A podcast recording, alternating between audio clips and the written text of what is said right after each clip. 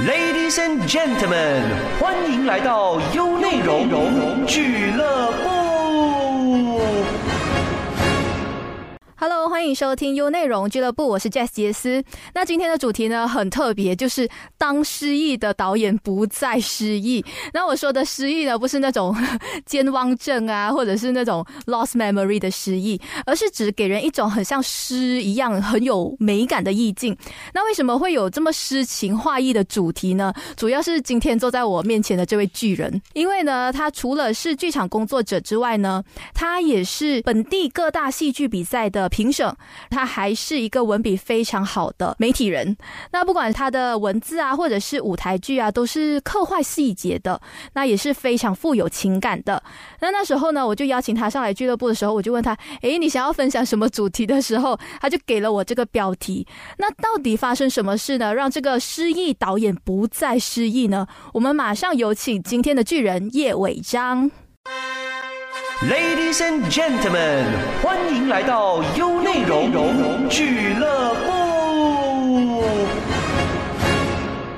那首先呢，我们请叶伟章跟我们的优内容听众打个招呼。嗨，大家好，我是叶伟章。嗯，首先呢，先透露一下呢，伟章呢，他其实是我接下来俱乐部的嘉宾主持。哦，对啊，好期待哦，这一个，对，好紧张哦。我其实一开始的时候，我就是一个人在录音室里面很孤单，现在终于有一个人陪我了。哎，讲到这个，其实我以前其实我有想过去当电台主持人，因为我刚回来的时候，其实就曾经有一个电台的负责人有找过我，可是你知道那时候，哇，我真的是太过年轻了，你知道吗？完全就是没有，我只要做剧场，然后你知道除了剧场以外，什么事情都不要做这样子。可是后来过了两年，然后那个生活实在有点撑不下去，然后我就跑去哎问对方说，哎有没有缺人？他说啊现在没有空缺了这样子。就是那时候会在想说，到底自己可以做什么？就是如果在剧场以外，然后想要有一份正职的话，有想过说电台主持或许是一个可能性。所以突然接到这样的邀请，我会觉得哇受宠若惊哎。对，可是你知道为什么我会去邀你吗？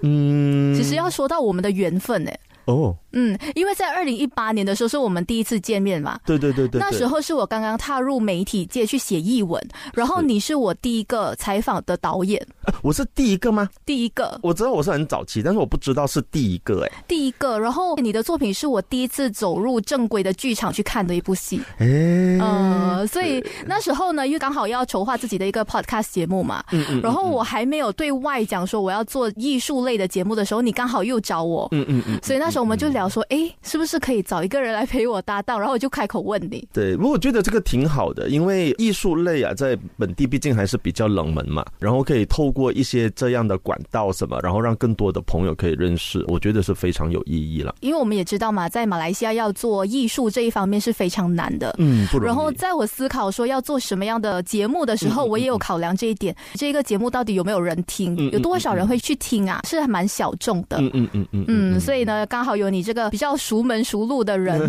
在带我走，比较不会这么容易碰壁。对，虽然是比较小众了，但是我觉得还是值得耕耘的。对，嗯，那其实按照节目惯例呢，我们必须要跟听众介绍一下你的背景。啊，好，其实你是怎么样踏入艺术圈的呢？我跟蛮多戏剧工作者一样，都是在中学的时候就接触戏剧的。就是我，我纯粹就是喜欢。然后，但是其实我也喜欢很多东西，比如说我也喜欢文字。然后后来要升学的时候，我那时候其实一直是在中文系跟戏剧系之间犹豫。但是，对我会觉得啊，中文系要念很多书吧，然后我就觉得还是不要好了，还是选戏剧系这样子。后来才发现，原来念戏剧系还是要念很多书的。所以你有后悔吗？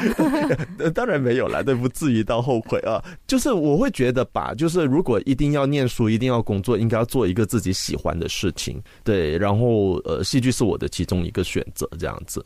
大学念了戏剧系之后，你就好像变得更没有办法做其他事情了，也不懂得要做什么事情了，这样子。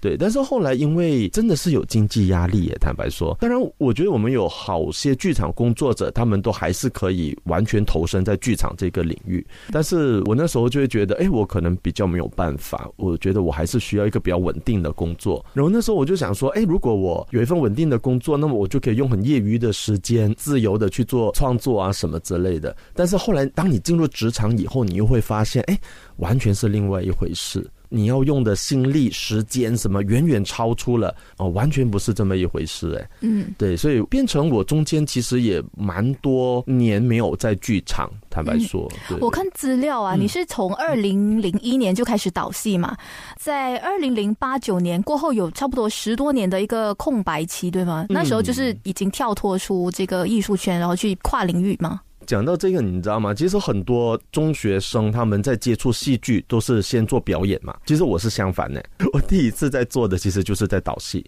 当然那时候什么是戏剧也不懂，就是因为我们那间学校很新，新到就是我们没有 senior 的。对，然后那时候成立了华文学会，然后华文学会那边就开始要成立什么组什么组，然后后来我就负责戏剧组。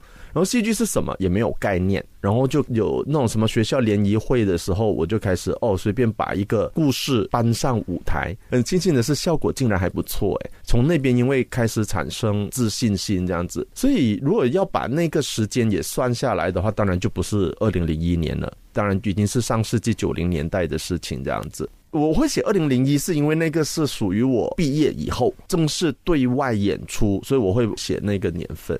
所以你说九零年代的时候，你已经开始在接触戏剧嘛？那时候是中学，对中学。然后你大学的时候呢？呃，大学就当然，你念戏剧系，当然就一定要有更多的创作机会啊。嗯，在台湾吗？啊，对，在台湾就念呃文化大学戏剧系这样子。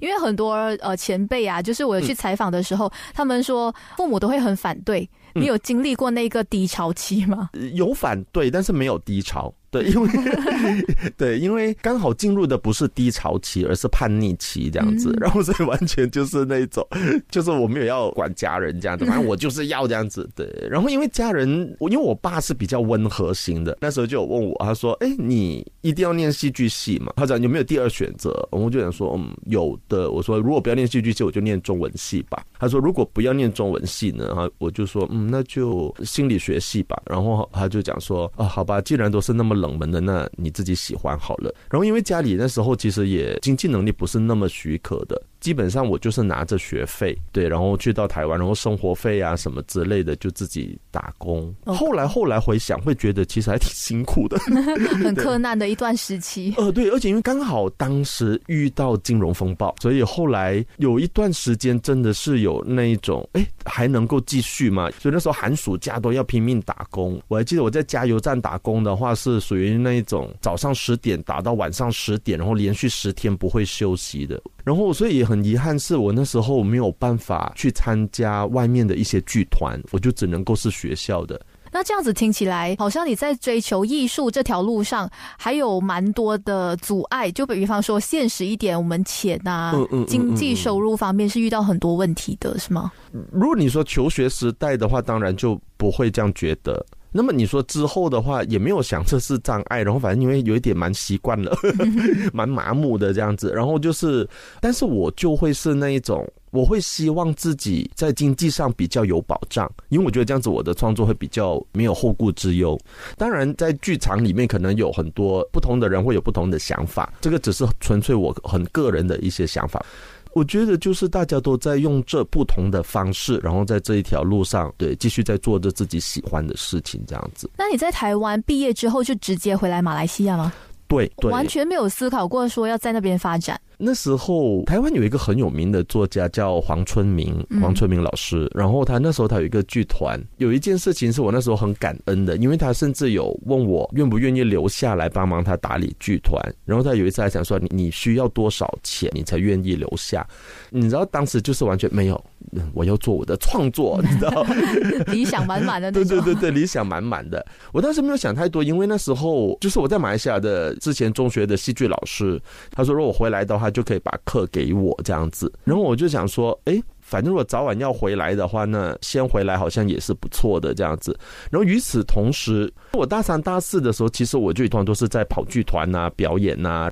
然后我到毕业前的那一两个月，我突然之间手上的案子全部刚好结束。然后哎，那新的案子什么进来也不知道，在不知道的情况底下，然后刚好我的那个老师又这样子跟我说，然后那时候刚好因为好像有一间学院，然后也是有戏剧系，所以我就有想说，哎，我回来可能也可以申请当讲师之类的，所以这样说，哎，那就先回来吧，回来再打算这样子。所以你回来就直接是当戏剧导师吗？呃，对，然后那时候我就在 MSC 当讲师这样子，可是后来因为他们要升等，然后就是要用英文教学，然后我就没有办法了这样子。然后也不知道自己还可以干嘛这样子，然后我没有想要靠做演出来生活，因为我的风格可能是属于比较小众的，就是嗯，比较诗意的，对，所以我就觉得说，哎，好像如果你要去做一些比较大众的东西，可能比较不是我的想法，对我觉得那个可能我会做的不开心，所以我就觉得那我还是不要好了。呃，撑了两年，真的撑撑撑一直在拖，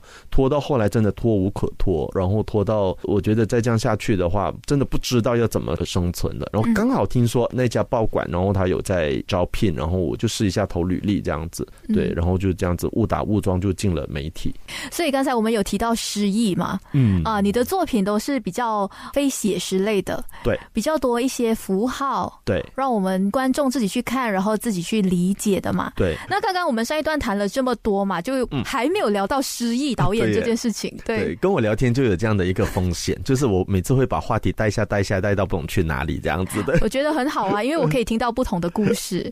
那其实你是怎么样去看待失忆这一件事情呢？嗯，为什么是失忆？其实我自己也不是很清楚。然 后对，但是因为就是以前开始做戏以后，然后常常就会被人家说，哎，很失忆哦，可能就因为画面风格，然后都比较诗情画意的感觉，而且可能因为我以前有一些戏的风格是比较情感。类，比如说零一年的暗恋。然后就是我把一个暗恋的心情分裂成七个角色，就是它的主题吧，可能都是比较环绕在这一些部分。可是其实我以前也有做过一些不是那么诗意的作品，不过大家都不记得。大家可能比较印象深刻的是比较诗情画意的作品。嗯，因为诗意嘛，所以你的作品是比较有个人色彩的，比较有自己的风格。比方说，我记得我之前看过你的那一部戏《时间远方白乌鸦》，对，那是我。第一次进剧场，嗯，然后我对于剧场这件事情是不熟悉，然后我第一场就看了你的戏，是。那时候我就想，哦，原来剧场是这样子的，嗯哼，哦，就很简单，可是又能触动到自己的心，我觉得还蛮特别的，是。所以，呃，为什么会说不再失忆？这一个？是因为这个是我的朋友近期在讲我的，因为他刚看了我最新的作品《呃甲虫脑梦》这样子，然后因为里面就有一些社会议题，然后就会觉得说啊，怎么办？那个导演不再诗情画意了这样子。可是我想说的是，我觉得可能我们一直都在不同的阶段吧。我那天有很仔细在思考，哎，是我真的不再诗情画意吗？我觉得可能构图上、美学上、风格上，它可能依然会有一定的成分在里面。可是题材上，我好像真的有不一样了。因为暗恋的时候，我说白了就是那时候我可能处在一个暗恋的阶段嘛，然后把内心的那种感觉说出来。对对对对对。可是可能以我现在这样的年纪，可能好像真的比较不会在情感上，你知道吗？有那么大的波动。呃，不是没有，对，因为我的本质还是一个蛮神经质，然后蛮蛮敏感型的人。但是好像生活中有充斥了更多的事情。然后让我没有办法，也没有想要在一些比较个人的部分，然后钻太久，是一个心理上的变化吗？还是？对，反正就是一个人生上的不同的阶段吧，我觉得。嗯，这么说好了，其实年轻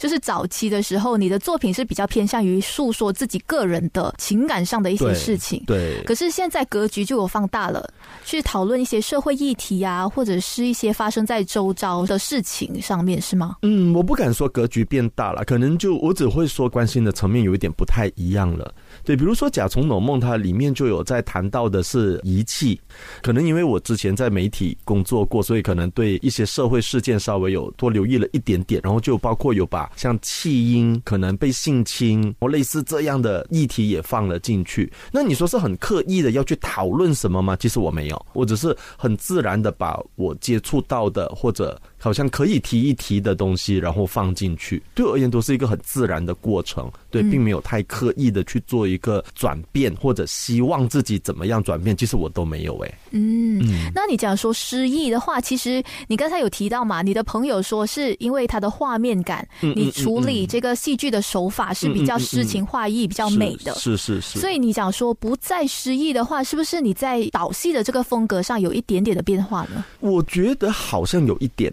我在做那个时间远方白乌鸦之前，我是属于那一种，如果不是正规剧场，我就没有办法做。我会有这样的观念，我会觉得没有灯光，然后没有幻觉，怎么可以呢？当然，戏剧有很多不同的风格，有一些风格它确实是可以不需要的。但是我的话，我就会喜欢那种坚持一定要美美。就是正规的一个地方，对，然后有美美的灯光跟效果，对对对，我必须要有那个效果，那个 magic 这样子的东西，然后否则的话，我就会觉得啊，不行，我不要这样子。可是我在做白乌鸦的时候，我就开始有一些想法上的改变了。所以像那时候你在看的时候，它其实有很多器材都是比较限制，比如说它就没有办法有那么多的灯光，它没有办法做很多的变化。可是我开始会有一些思考，比如我会觉得说，如果没有这一些效果，或者没有这些色彩，没有这些变化，我的作品就没有价值了吗？如果是这样的话，请问它的价值建立在哪里？我开始我就会觉得说，嗯，应该不是这样的。我就觉得哦，有一些效果会很好，那没有的话，我相信它依然有它的价值。可能不是那么完美，但是我觉得无所谓。嗯，所以我后来再到甲虫的时候，我就花更多的功夫是在演员的训练上。刚好也加上过了四十岁，我开始比较有减法的一个思维模式，很多事情会希望用比较简单的方法来处理的时候，这个简单它并不是为了简单而简单，而是你要凸显什么东西是重要的。所谓的减法，很多人会想说，哎，可能就是要把东西减去，越少越好。可是其实这个少对我而言是为了要凸显多，就是要凸显哪一个更重要的部分。所以基于这一点的话，我相当努力的去强调跟打造那个演员的基础功这一件事情。刚刚你有提到说，你踏入四十岁之后，就是开始做减法这件事情。嗯嗯嗯。所以其实我听你这么一说，我有想到一句话，就是 “less is more”。嗯，就是说在很少的情况下，我们更容易看到一些可能我们平常忽略的事情。嗯嗯嗯，对，这个也是我回到剧场的一个契机。对，怎么说呢？因为我在三十八岁那一年，我就离开了媒体嘛，然后也不知道要干嘛。然后因为呃，离开剧场也算是真的蛮长一段时间。我甚至觉得，其实有很多后辈，乃至于曾经是我学生的啊，他们的作品或者他们对剧场的观念，都已经远远超越我了。在这样的情况底下，而且那时候呃也没有任何的资源，不知道要怎么回到去剧场这样子。然后我那时候因为有在接案子嘛，其中有份工作是在当告别式的主持人，然后刚好主持的那场告别式是我好朋友的好朋友。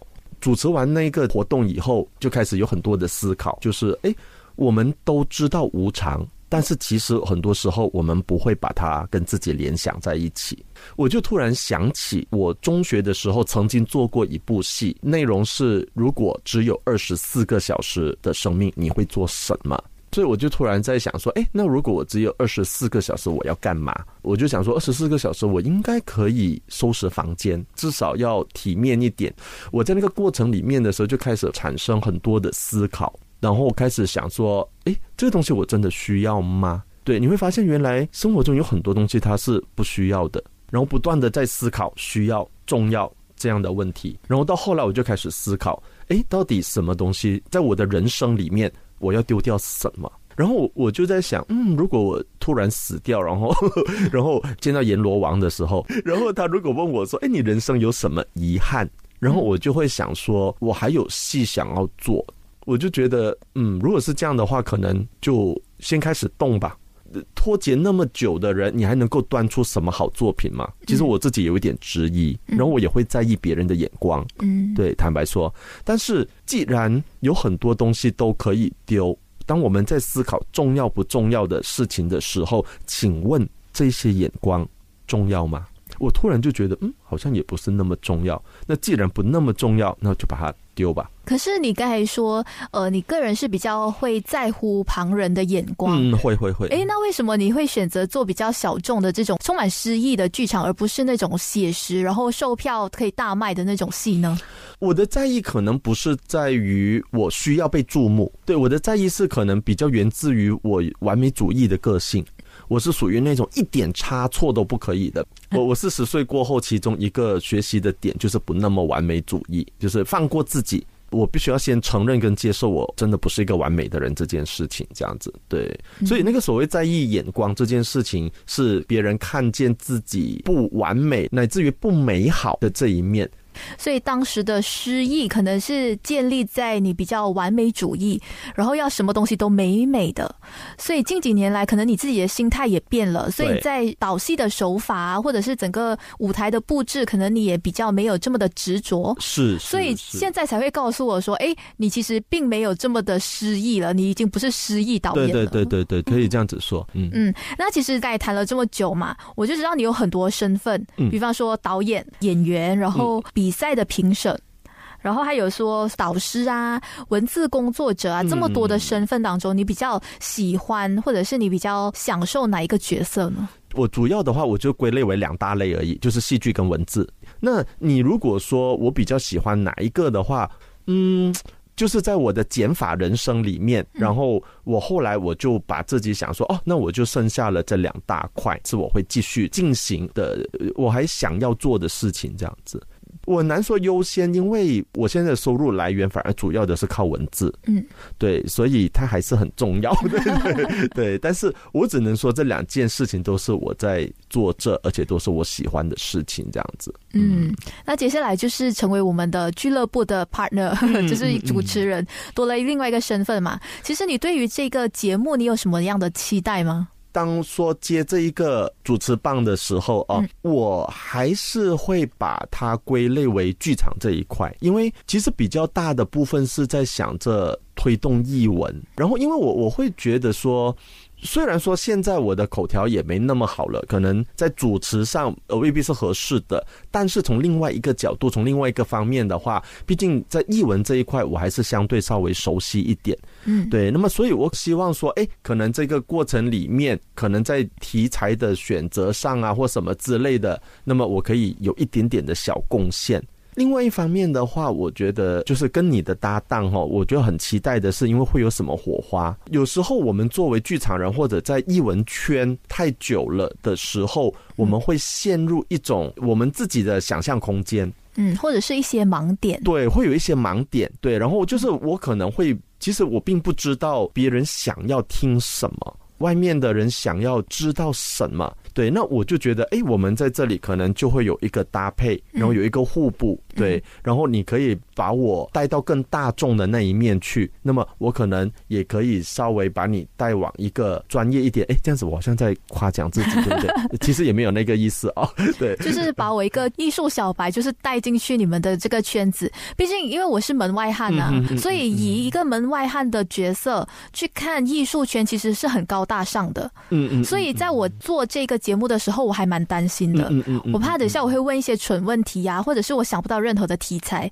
所以那时候我就想说，哎，我找一个很熟悉艺术圈的人来带着我走，可能我会去看到很多不一样的角度，或者是不一样的视角去看艺术这件事情。嗯，进来会很强调刚好这件事情，嗯我觉得刚好就是一个很好的安排。对对，真的，对对，真的我也是很认同，就很有缘呢。是是是是是，而且刚好。对 对，真的又是刚好，对，刚好就是因为我有演出，然后我就刚好来跟你联络，对，然后就刚好你又是这个节目筹备的时候，timing 了，就真的还蛮相信缘分这件事情的，是是，就包括之前我第一次接触译文的时候，哎，也是跟你在一起这样子，是是，然后现在开一个节目，哎，也是跟你搭档，嗯，我们会不会不知不觉把节目带到相亲节目去？嗯，有可能，可能下一次我们可以做类似这样子。对对对，然后可能对可以开拓新的一个路线呢。对，就我们可能有两档节目，可以这样子对。你们还蛮不错的，因为我自己一个人在广播室里面哦，是我自己聊聊聊聊到我觉得啊，我自己在讲什么。但是我会比较担心什么？我会我会担心把你带偏，你知道吗？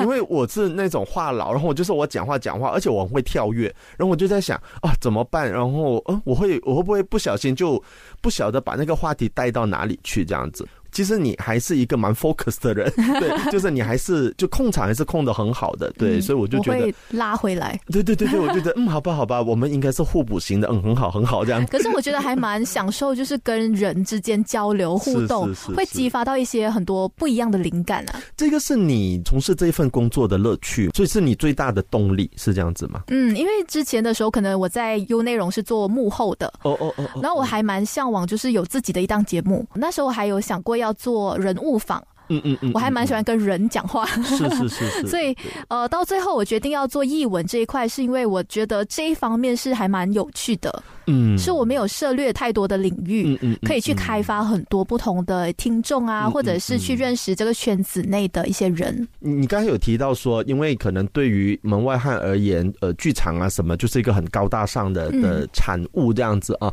但是我会希望说，哎，其实有时候它未必是那样的。它当然可以是很有深度的，但是它其实也可以是很平易近人的。呃，如果你说我对这个节目有什么想法的话，我希望就是我们的风格也会是这样，就是。我我觉得不会是你一听，然后你就觉得啊什么来的，啊我想要关掉。我希望说，哎，它还是可以让你有一点兴趣。它可能不是你熟悉的东西，但是你听一下，然后它可能并不太难懂。嗯，对我我会希望有这样的一个效果。嗯，然后可以让大众。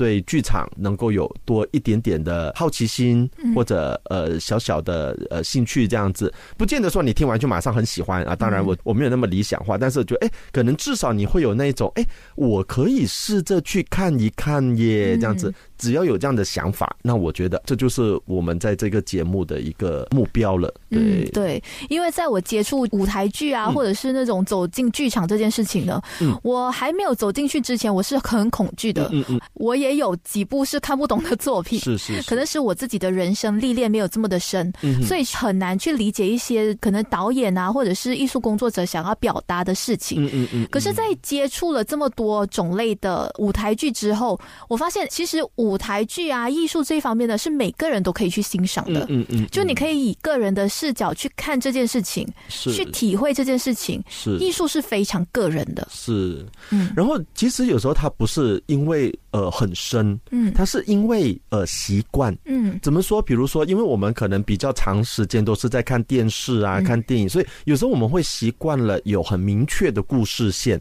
那当它不是很明确的故事线的时候，你很自然的会不断思考。它是什么故事？当你往这个方向去思考的时候，你就越来越不通了，因为它本来就没有故事。对你就会，当你越困惑的时候，可能你就反而没有办法静下心来欣赏。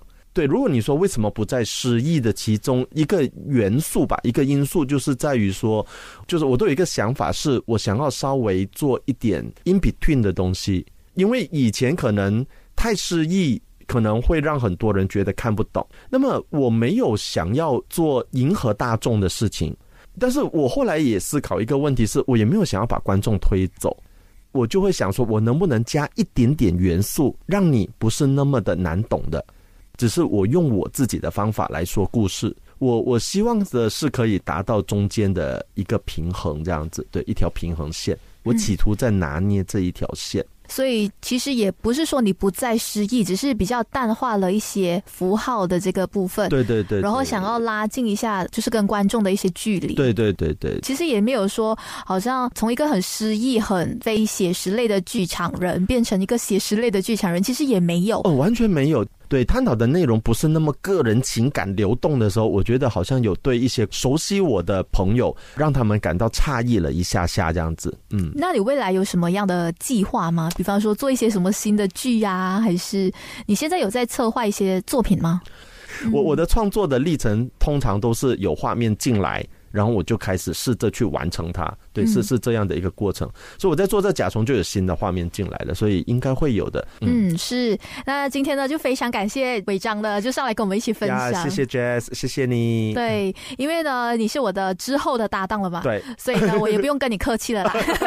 谢谢来，谢谢去的，因为反正我们之后也会再见面。好的。嗯，那如果你想要认识我的这个新搭档的话呢，记得要去他的面子书非剧方那边去 like 一下了哈。当然也不要忘了来。我们的优内容面子书这里呢，也可以跟我们多多留言互动的。triple w dot facebook dot com slash 优内容。那我期待下一次跟伟章一起再去采访一些艺术大咖。好，嗯我们一起往前进，好，谢谢你。谢谢。